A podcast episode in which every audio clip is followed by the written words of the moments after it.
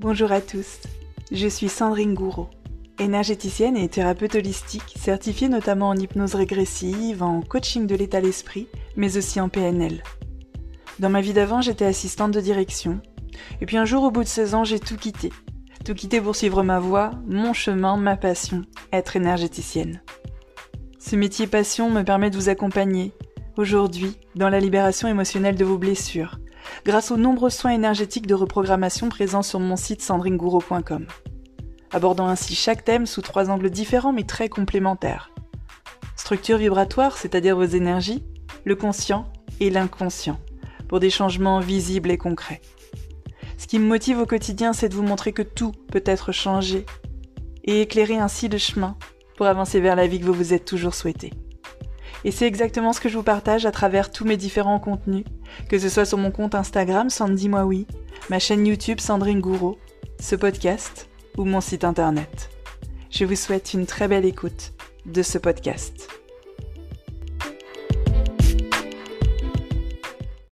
Coucou tout le monde, j'espère que vous allez bien, j'espère que vous allez même super super bien, que vous prenez soin de vous, que vous prenez du temps pour vous, que vous voyez à quel point ça fait du bien de prendre du temps pour soi et que vous le méritez surtout. Euh, on se retrouve aujourd'hui pour un nouvel épisode de podcast. C'est vrai que ces derniers temps, on a eu un petit peu de mal à trouver des moments pour enregistrer des, nouveaux épisodes. Autant euh, quand on a lancé le podcast, on arrivait à en sortir un tous les samedis matins. Puis à un moment donné, euh, c'est vrai que l'entreprise a pris une ampleur qui n'était pas prévu et le temps a commencé à manquer. Donc le temps n'étant pas extensible, parfois il faut faire des choix et c'est vrai qu'il y a des vidéos YouTube, il y a des stories sur le compte Instagram tous les jours, il y a des posts sur le compte Instagram tous les deux jours environ. Euh, donc c'est vrai qu'il y a déjà pas mal de contenu et que ça devenait compliqué de trouver un moment pour le podcast. Le dernier podcast, c'était sur le bilan, le bilan de l'entreprise, le bilan professionnel et personnel pour tout le mois de juillet. Et aujourd'hui, on va aborder un sujet mais complètement différent. Alors là, totalement différent. C'est un sujet sur lequel je m'exprime, mais d'une manière euh, plutôt détournée. J'ai tendance à avoir du mal à trouver ma place sur ce créneau-là, on va dire, parce que euh, c'est un sujet, j'irai pas jusqu'à dire que c'est tabou, mais en tout cas, ça met les gens vite dans l'émotion et vite mal à l'aise. Je vais parler de la santé. Alors, je ne vais pas parler de votre santé à vous, je ne vais pas parler de la santé de gens que je ne connais pas, je ne vais pas m'ériger en, détentrice de l'unique vérité, non, je vais parler de ma santé à moi, de mes exemples très personnels à moi et qui ne concernent que moi. Euh, et ensuite, vous verrez, si cela vous parle, si vous pouvez l'appliquer à vous, si cela fait écho en quelque chose, et si vous pouvez peut-être euh, en tirer certaines leçons et les adapter à votre vie. Aujourd'hui, on va parler donc de la santé, de la mienne, pas nécessairement de ma santé aujourd'hui, mais de ma santé quand j'étais plus jeune. Aujourd'hui, j'ai 40 ans, et euh, là, aujourd'hui, j'ai j'ai envie de vous raconter une petite histoire personnelle que je n'ai jamais racontée ici. Alors, je l'ai jamais racontée en podcast, je l'ai jamais racontée en vidéo, ni en live, ni en story, ni en post. Euh, seuls les gens qui me connaissent vraiment, vraiment très bien sont au courant. Et comme je ne me définis pas par mon passé, en général, les gens qui me connaissent depuis euh, peut-être 15, 20 ans ne sont même pas au courant de cette histoire, parce que c'est vraiment pas quelque chose que je, je raconte euh, souvent et pourtant c'est une histoire très intéressante et surtout on peut en tirer beaucoup de choses. Elle va aider à illustrer, parce que pour moi elle illustre à la perfection pourquoi aujourd'hui je crois fermement qu'on a un vrai pouvoir sur sa santé. Jamais au grand jamais j'irai vous dire que vous pouvez guérir n'importe quelle maladie, parce que je pense que parfois il y a d'autres enjeux, il y a d'autres choses que l'on ne sait pas on ne peut pas faire ce genre de raccourci, ce serait même plutôt dangereux. Mais je pense qu'on a un vrai pouvoir sur sa santé pour l'améliorer et que même en cas de grosse maladie, on a un vrai pouvoir pour améliorer son état général et son bien-être général. Alors, quand j'avais 13 ans, un jour, je rentre du collège, donc euh, moi, j'habitais à Chevry-Cossigny. Voilà. S'il y en a certains qui, ont ce genre de référence, qui vont se dire Ah, mais je connais, t'étais pas loin de chez moi.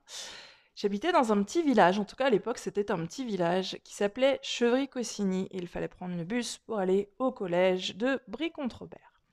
Et donc, c'était un mercredi, je me souviens très très bien, vous voyez comme quoi il y a des choses qui nous marquent à vie. C'était un mercredi, j'avais donc cours le mercredi matin et j'avais surtout sport le mercredi matin. Je me souviens très bien qu'on avait fait badminton, je revisualise tout à fait la scène et, euh, la salle polyvalente dans laquelle on était. On avait fait badminton, il s'était rien passé de particulier. Euh, j'étais pas plus mal dans ma peau qu'une autre, j'avais des copains, j'avais des copines, il n'y avait rien de particulier à cette époque-là, et surtout rien qui s'était passé en particulier ce jour-là. Euh, les choses étaient on ne peut plus normales.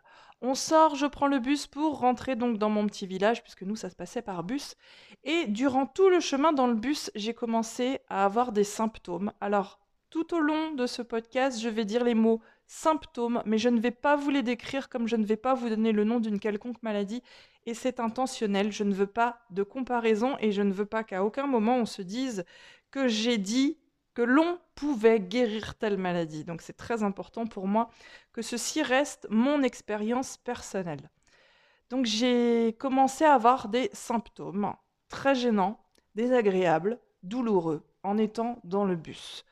Je descends du bus, je rentre à pied chez moi, il y avait encore un petit trajet, c'était un village. Et euh, je rentre à la maison, il y avait ma mère, et je me souviens très bien que je lui dis que vraiment ça n'allait pas. Il y avait des choses qui n'allaient pas sur mon corps, c'était horrible en fait. Et je me souviens très bien que j'avais 13 ans, elle m'a quand même mis dans la baignoire et elle m'a lavé. Euh, pensant certainement que c'était une réaction due à la transpiration ou voilà, ce genre de choses. Sauf qu'en fait, ce n'est pas parti et ça n'a cessé depuis ce jour de prendre de l'ampleur et de s'étendre à chaque partie de mon corps. C'était des symptômes douloureux, désagréables, qui parfois pouvait pousser presque à la folie. Et très honnêtement, je pèse mes mots. Parce que euh, quand tu es, oui, je pèse mes mots encore une fois, attaqué de l'intérieur par quelque chose dont tu n'as, tu sais même pas pourquoi subitement, et que c'est plus fort que toi et que ça te cause des douleurs, etc. Peut-être que parmi vous, il y en a qui, comprennent tout à fait ce dont je suis en train de parler. Tu glisses lentement mais sûrement vers la folie, parce que c'est vraiment très très difficile à vivre. Et euh, donc mes parents ne me laissent pas comme ça. Hein. Bon, bien évidemment, au début, ils ont cru que c'était un petit peu euh, du chiquet. Mais euh, au bout d'un moment, ils ont commencé à s'y intéresser et c'est là qu'a commencé pendant de nombreux mois le tour des docteurs, docteurs, spécialistes, etc. etc. J'en ai vu du monde. Hein. Ah, ils ont joué sur mon corps à tout ce qui est possible. J'avais des piqûres dans tous les sens, j'avais des tests de tout ce qui existait, j'avais des bilans de tout ce qui existait. visiblement, j'avais quelque chose, on ne savait pas ce que c'était. Euh, jusqu'au jour où une personne, un médecin, euh, donc c'est pareil, ça je peux dire, parce que c'était dans le coin où on était, donc euh, c'était, je crois que c'était à, à ou à Lésigny, bref, vous voyez, je vous donne toutes les villes de mon enfance. Et donc il y a un médecin qui pose un nom, c'est-à-dire qu'il pose un diagnostic et il pose un nom, c'est-à-dire que ce dont je souffre et qui m'attaque depuis de nombreux mois, ça y est, on sait comment ça s'appelle, ça s'appelle machin. Et euh, donc voilà, bon, c'est pas très courant. Euh, on peut vivre avec, mais il y a des adaptations et surtout il y a un traitement dès aujourd'hui, ma bonne dame, un traitement quotidien, un traitement lourd. Et je cite ce médecin qui était très gentil, hein, il n'y avait pas de mais quand tu es jeune et que tu entends ça, c'est marrant, je trouve, euh, ce genre de choses. Euh, puisque la, question de mes parents, c'était, mais du coup, ça se soigne et ça disparaît? Ou c'est plutôt, ça se soigne euh, chaque jour, toute sa vie Et donc là, le médecin me dit que j'en ai pour le restant de mes jours. Donc ça m'empêche pas de, vivre, entre guillemets, tant que je prends ce traitement lourd. Euh, qui est composé de cachets et de piqûres, tous les jours. Donc, euh, c'est ce que l'on te décrit comme étant ton quotidien à partir d'aujourd'hui. Tu as 13 ans et on te dit que ce sera ton quotidien jusqu'à la fin de tes jours parce que, et on te le dit aussi, on te l'ancre comme une vérité, ça ne disparaîtra pas. Ah non, ça ne disparaîtra pas, je ne l'ai jamais vu disparaître, ça ne disparaîtra pas. Une fois que l'on l'a, ça reste toute votre vie. Mais vous pouvez vivre avec, avec un traitement. Bon. Euh, je, vais être très honnête avec vous, à 13 ans, tu cherches pas plus loin. Tu as des symptômes qui sont visibles. Hein. C'est à l'intérieur, mais ça commence à être visible à l'extérieur. Les gens commencent à te poser des questions. Pourquoi tu es comme ci? Pourquoi tu es comme ça? À 13 ans, tout ce que tu veux, c'est redevenir normal. Alors vous ne me voyez pas, je mets des guillemets, mais redevenir comme avant que ce truc-là se déclenche, en quelque sorte. La seule chose que je voulais, moi, c'était qu'on règle les symptômes que j'avais, et très honnêtement, à 13 ans, tu t'en fous comment. En tout cas, moi, je m'en foutais complètement comment. Ah, mais oui, un cachet, bon, à piqûre, j'étais moins d'accord, mais voilà, tu fais avec. Et euh, ce qui est marrant, enfin marrant, oui ou non, c'est que quand je prenais mon traitement, ça disparaissait.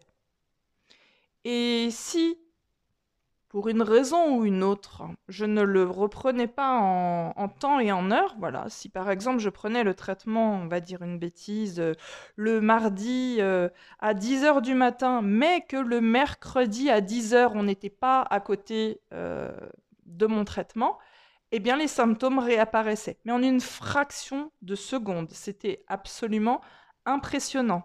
Dès que je me rendais compte, et là c'est très important de le formuler comme ça, dès que je me rendais compte que l'on avait atteint l'heure, les symptômes réapparaissaient et ils étaient, à l'époque je m'en souviens très bien, encore plus difficiles. Comme s'il y avait une partie qui punissait de ne pas avoir veillé à être là à l'heure pour mon traitement. Voilà tout cas, c'est comme ça que je, perçois les choses. Du coup, ce que ça a ancré en moi, c'est que on était dans le curatif, il fallait que je bascule aussi dans le préventif. Donc j'avais un cachet et j'ai fini par avoir un cachet et demi.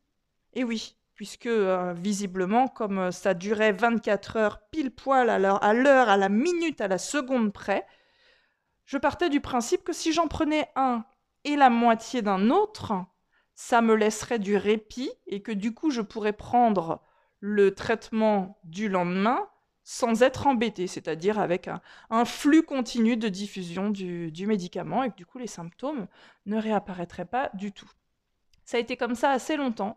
Euh, je sais que mes parents ont essayé de faire des choses pour que j'arrête de prendre ces médicaments et que moi j'étais pas d'accord. Je me souviens que mes parents, mon père notamment, m'a dit euh, tu sais, ma puce, faudrait, euh, bah, faudrait pas que tu sois sous médicament toute ta vie à ton âge quand même. C'est vrai que euh, on accepte plus facilement qu'une personne soit, sous médicament chaque jour jusqu'à la fin de ses jours à partir d'un âge avancé. Je dis pas que c'est plus normal, mais en tout cas, on estime que c'est plus acceptable. Alors que quand, quand tu es vraiment toute jeune, que tu es encore mineure ou que tu viens juste d'avoir 18 ans, on a plus de mal à accepter que tu seras sous médicament toute ta vie. Moi, à 18 ans, on va dire que j'étais pas forcément plus mature qu'à 13 ans, en tout cas de ce côté-là, sur ma santé. Euh, donc moi, ça faisait pas du tout écho en moi. Je me souviens qu'on a essayé de me faire prendre des placebos. Euh, là aussi, c'est très important de partager cette histoire parce que euh, les placebos marchaient du feu de Dieu jusqu'à ce que je m'aperçoive par le hasard qu'il n'existe pas que l'on me donnait un placebo. Et là, ça a été euh, une réaction absolument abominable de mon corps qui m'a fait souffrir, mais puissance 1000, comme s'il fallait que je rattrape la souffrance que je n'avais pas eue les semaines d'avant très important. Ça me fait pas de mal de vous partager ça aujourd'hui parce que j'en ai tiré une leçon phénoménale et ça a vraiment nourri les croyances que j'ai euh, que j'ai aujourd'hui. Euh, donc voilà, 18 ans toujours, moi tout ce qui compte c'est que j'ai pas de symptômes, donc euh, je continue de prendre le même traitement. Et puis donc je fais ma petite vie tranquille, j'adapte et j'ai toujours mon traitement. Je me souviens même que tous les médecins ne voulaient pas me donner ce traitement. Ça aussi, c'est assez marrant.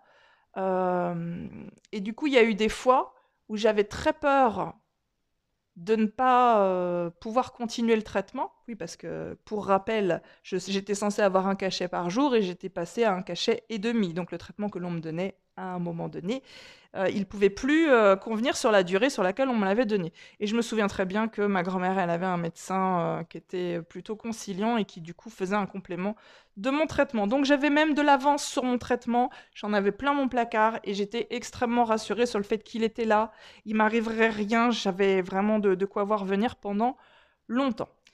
Et donc un jour, j'ai eu 26 ans. Et euh, à 26 ans, c'est l'âge euh, auquel je suis tombée enceinte de mon premier enfant, Mathis. Euh, et j'étais pas plus évoluée non plus, on va être très honnête.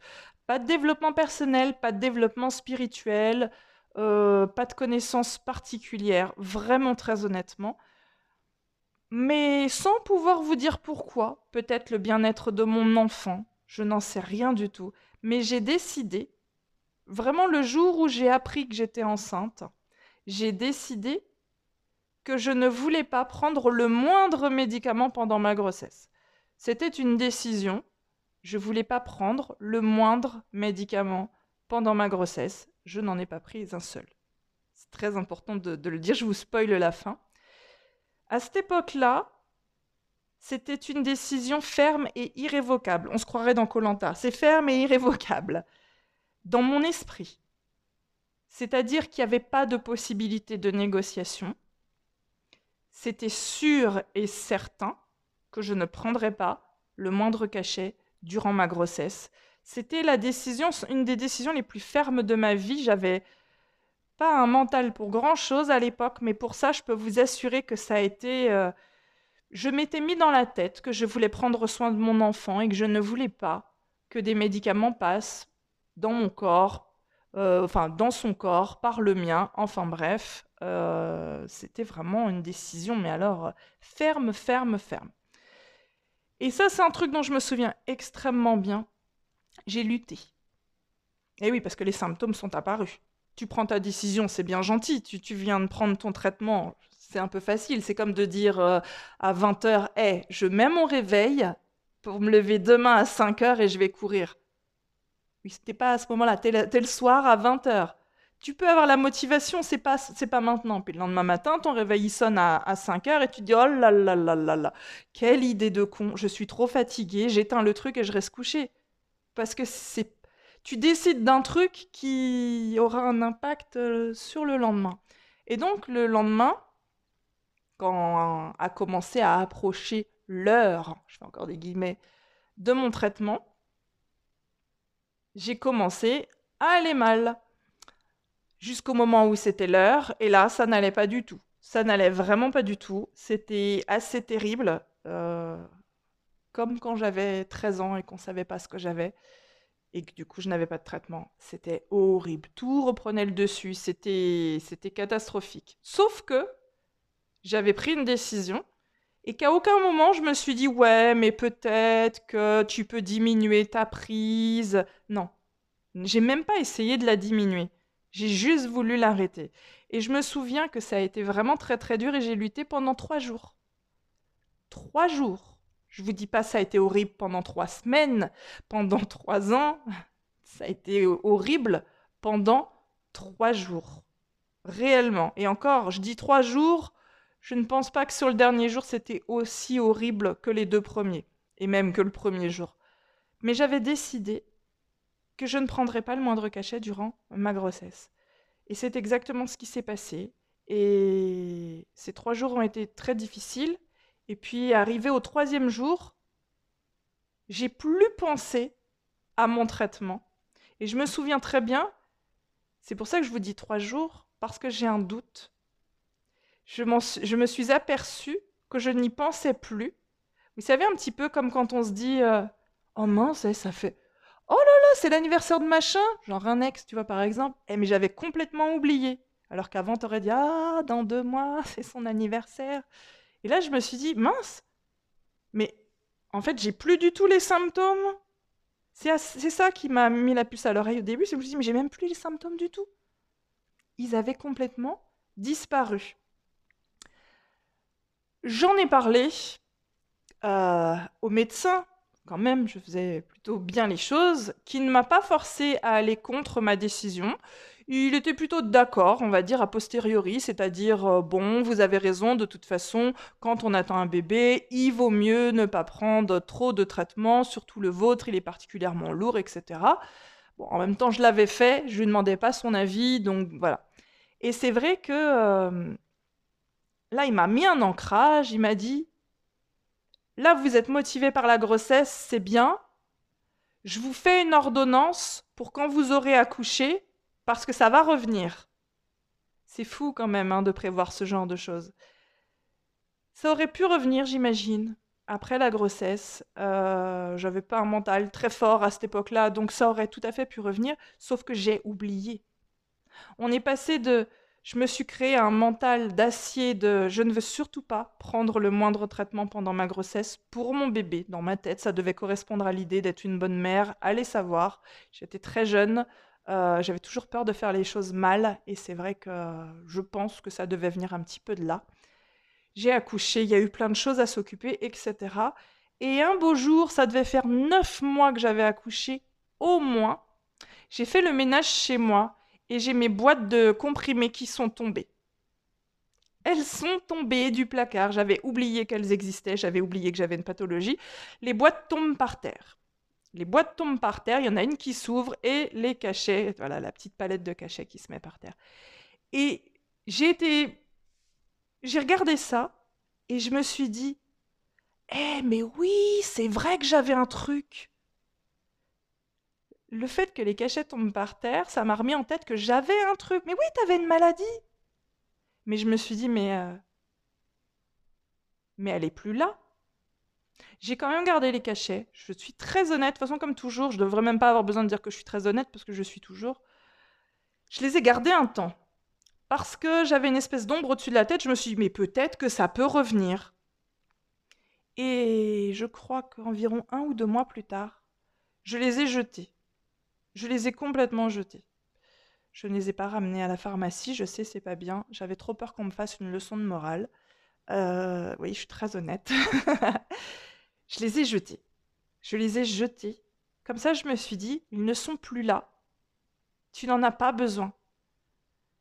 Et je n'en ai plus jamais repris. Du jour où j'ai su que j'étais enceinte et où j'ai décidé que je ne prendrais pas le moindre traitement, mon traitement lourd, avec ma maladie lourde et mes symptômes lourds, qui selon le corps médical devaient rester jusqu'à la fin de mes jours, parce que non, non, on n'en guérit pas, sont partis. Aujourd'hui j'ai 40 ans, vous faites le, rapide calcul, j'ai eu quelque chose de mes 13 ans à mes 26 ans, avec un lourd traitement, euh, et de mes 26 ans à mes 40 ans, ça n'a plus existé. Je vous partage cette histoire aujourd'hui. Je ne souhaite pas du tout faire de leçon de morale à qui que ce soit. Je vous le redis, je ne possède pas la vérité unique. Je vous partage mon expérience personnelle. Je pense qu'on a un véritable pouvoir sur sa santé. Je pense que quand on trouve le bon levier, et là en l'occurrence, c'était que dans ma tête, il était inscrit que pour être une bonne mère, il fallait protéger son enfant et ne pas prendre le moindre médicament. Je dis pas que c'est vrai, je dis pas que c'est faux, je dis que c'est ce qui était dans ma tête à cette époque-là. J'étais jeune et j'avais terriblement peur d'être une mauvaise mère ou moindre truc. Mais ça a été suffisamment fort pour que dans mon esprit, je fasse disparaître tous mes symptômes et cette maladie qui donc dans ma vie a duré 13 ans. Elle a duré 13 ans. On pourrait réfléchir, si tu étais tombée enceinte à 20 ans, est-ce que ça serait passé pareil? Si tu étais tombée enceinte à 40, est-ce que ça serait passé pareil? Je n'en sais rien du tout. Tout ce que je sais, c'est que j'ai eu quelque chose de 13 ans à 26 ans et qu'on m'a dit que je l'aurais jusqu'à la fin de mes jours et que j'ai décidé d'arrêter le traitement et que tout a disparu. Donc comme je vous le dis, je, ne veux pas m'ériger en détentrice de la vérité unique. Peut-être que vous avez quelque chose de lourd, aujourd'hui et depuis un certain temps, et que la première chose qui vous vient à l'esprit, c'est oui, mais c'est pas si facile que ça, ça s'applique pas à tout. Et je suis complètement d'accord. C'est pas si facile que ça, et ça s'applique pas à tout. Mais est-ce que ça vaut pas le coup d'essayer Parfois? Je vous dis pas d'arrêter votre traitement, attention, hein Jamais, jamais, jamais. Moi, je laisse chacun faire ce qu'il veut. J'ai juste partagé ce que moi j'ai fait. Mais est-ce que ça vaudrait pas le coup parfois de se poser des questions sur certaines maladies que nous avons, certaines douleurs que nous avons, les choses qui apparaissent, qui disparaissent. Je peux vous raconter une autre histoire, mais je la ferai très brève celle-là. Euh, et elle n'a pas une fin aussi heureuse que la mienne. Euh, j'en ai déjà parlé plus ou moins de ma tata. Euh, ma tata qui a été dépressive chronique toute sa vie. on pourrait dire sans aucune raison. Mais ce serait minimiser sa douleur intérieure. Donc sans aucune raison extérieure. Mais elle a toujours été malheureuse. Malheureuse à l'intérieur d'elle. Et elle a toujours été persuadée qu'elle était malade. Elle a toujours été persuadée qu'elle avait le cancer. Elle ne l'avait pas, mais elle en était persuadée. Alors, c'était elle-même qui demandait à faire des bilans, des voilà, tous, ces trucs, des bilans, des prises de sang, des, des examens. Et à chaque fois qu'on lui disait bah non, non, non, vous n'avez pas de cancer, elle était à deux doigts d'insulter le médecin. Et nous, on en avait pour je sais pas combien de temps derrière à l'entendre dire De toute façon, c'est tous des incompétents, ils sont pas capables de le voir, moi je sais très bien que je l'ai. Je vais vous faire la version courte. Elle a fini par l'avoir au bout de sept ans. Au bout de sept ans de bilan, examen et recherche à tout va pour ce fameux cancer qu'elle n'avait pas, elle a fini par l'avoir Croyez-moi ou non, ce jour-là, elle a été soulagée. Alors, cette histoire ne se termine pas bien puisque ma tante n'est plus là aujourd'hui. Euh, mais elle participe aussi à renforcer cette croyance que j'ai sur le fait qu'on a un vrai pouvoir sur sa santé. Alors, vous avez deux histoires, la mienne, celle de ma tante, parce que je voulais quand même illustrer le pouvoir qu'on peut avoir sur sa santé en positif et le pouvoir qu'on peut avoir sur sa santé en négatif. Je pense que l'on peut se créer beaucoup de choses. Je pense que l'on peut se faire souffrir plus que de raison. Je pense que on peut créer toutes sortes de choses qui nous font nous sentir mal, peu importe qu'on y mette le mot maladie, douleur, désagrément, etc., etc. Voilà, c'est tout ce que j'avais envie de vous partager aujourd'hui. Euh, aujourd'hui, j'ai 40 ans, je suis en excellente santé, je ne suis jamais malade. Quand je vous dis jamais malade, c'est pas une expression, je suis jamais malade. Euh, vraiment jamais malade. je suis jamais malade, tout va absolument bien. Et euh, je dis pas que je suis à l'abri de tomber malade, mais j'ai un mental qui me préserve de beaucoup de choses. Il y a plein de choses que je n'ai pas envie d'avoir. Du coup, au-delà de la seule pensée, au-delà de la seule force de l'esprit du je ne veux pas l'avoir, ce serait très réducteur de réduire à ça, j'ai en complément des habitudes de vie qui sont bonnes. Je fais du sport tous les jours. Je vous dis pas genre euh, une heure de muscu ou quoi que ce soit, c'est pas hyper violent ce que je fais. Parfois c'est juste marcher. Mais marcher une demi-heure, c'est du sport et ça fait du bien. Donc je fais du sport chaque jour. Je mange correctement. J'ai enlevé plein de choses de mon alimentation. Je bois plus d'alcool alors que j'étais une grande consommatrice d'alcool. Normalement, si vous me suivez, c'est quelque chose dont j'ai déjà parlé. J'étais une grande consommatrice de coca aussi. Ça fait partie de toutes ces choses que, que j'ai arrêté. J'ai arrêté de prendre euh, pour ma santé. Donc pour moi, c'est un complément en fait. Quand tu décides d'améliorer ta santé, il y a le fait que tu l'aies décidé et ton esprit, il a un pouvoir sur plein de choses. Mais tu vas le coupler à certaines habitudes de vie, certaines habitudes alimentaires, etc., etc. Et forcément, ce sera un combo assez puissant. Je vais m'arrêter là parce que je ne veux vraiment euh, déjà pas donner de conseils là-dessus parce que ce n'est pas ma place et je ne souhaite pas non plus que cela soit pris sur un autre ton qui serait le mien aujourd'hui moi, mon objectif d'aujourd'hui, c'était de vous partager mon expérience personnelle sur ces deux histoires-là, la mienne et celle de ma tante, pour vous montrer finalement qu'est-ce qui m'a amené à croire aujourd'hui qu'on a un véritable pouvoir sur sa santé. C'était bien, je pense, d'expliquer ça aujourd'hui. J'espère que ça vous a été utile ou que ça vous sera utile ultérieurement, un jour, que vous penserez à ce genre de choses, que ça vous amènera peut-être juste à vous questionner je vous souhaite d'avoir une merveilleuse santé. Si ce n'est pas le cas aujourd'hui, je souhaite fortement qu'elle s'améliore réellement. Euh, je vous souhaite de merveilleuses choses et je vous dis à très bientôt au plaisir pour un nouveau podcast. Prenez bien soin de vous.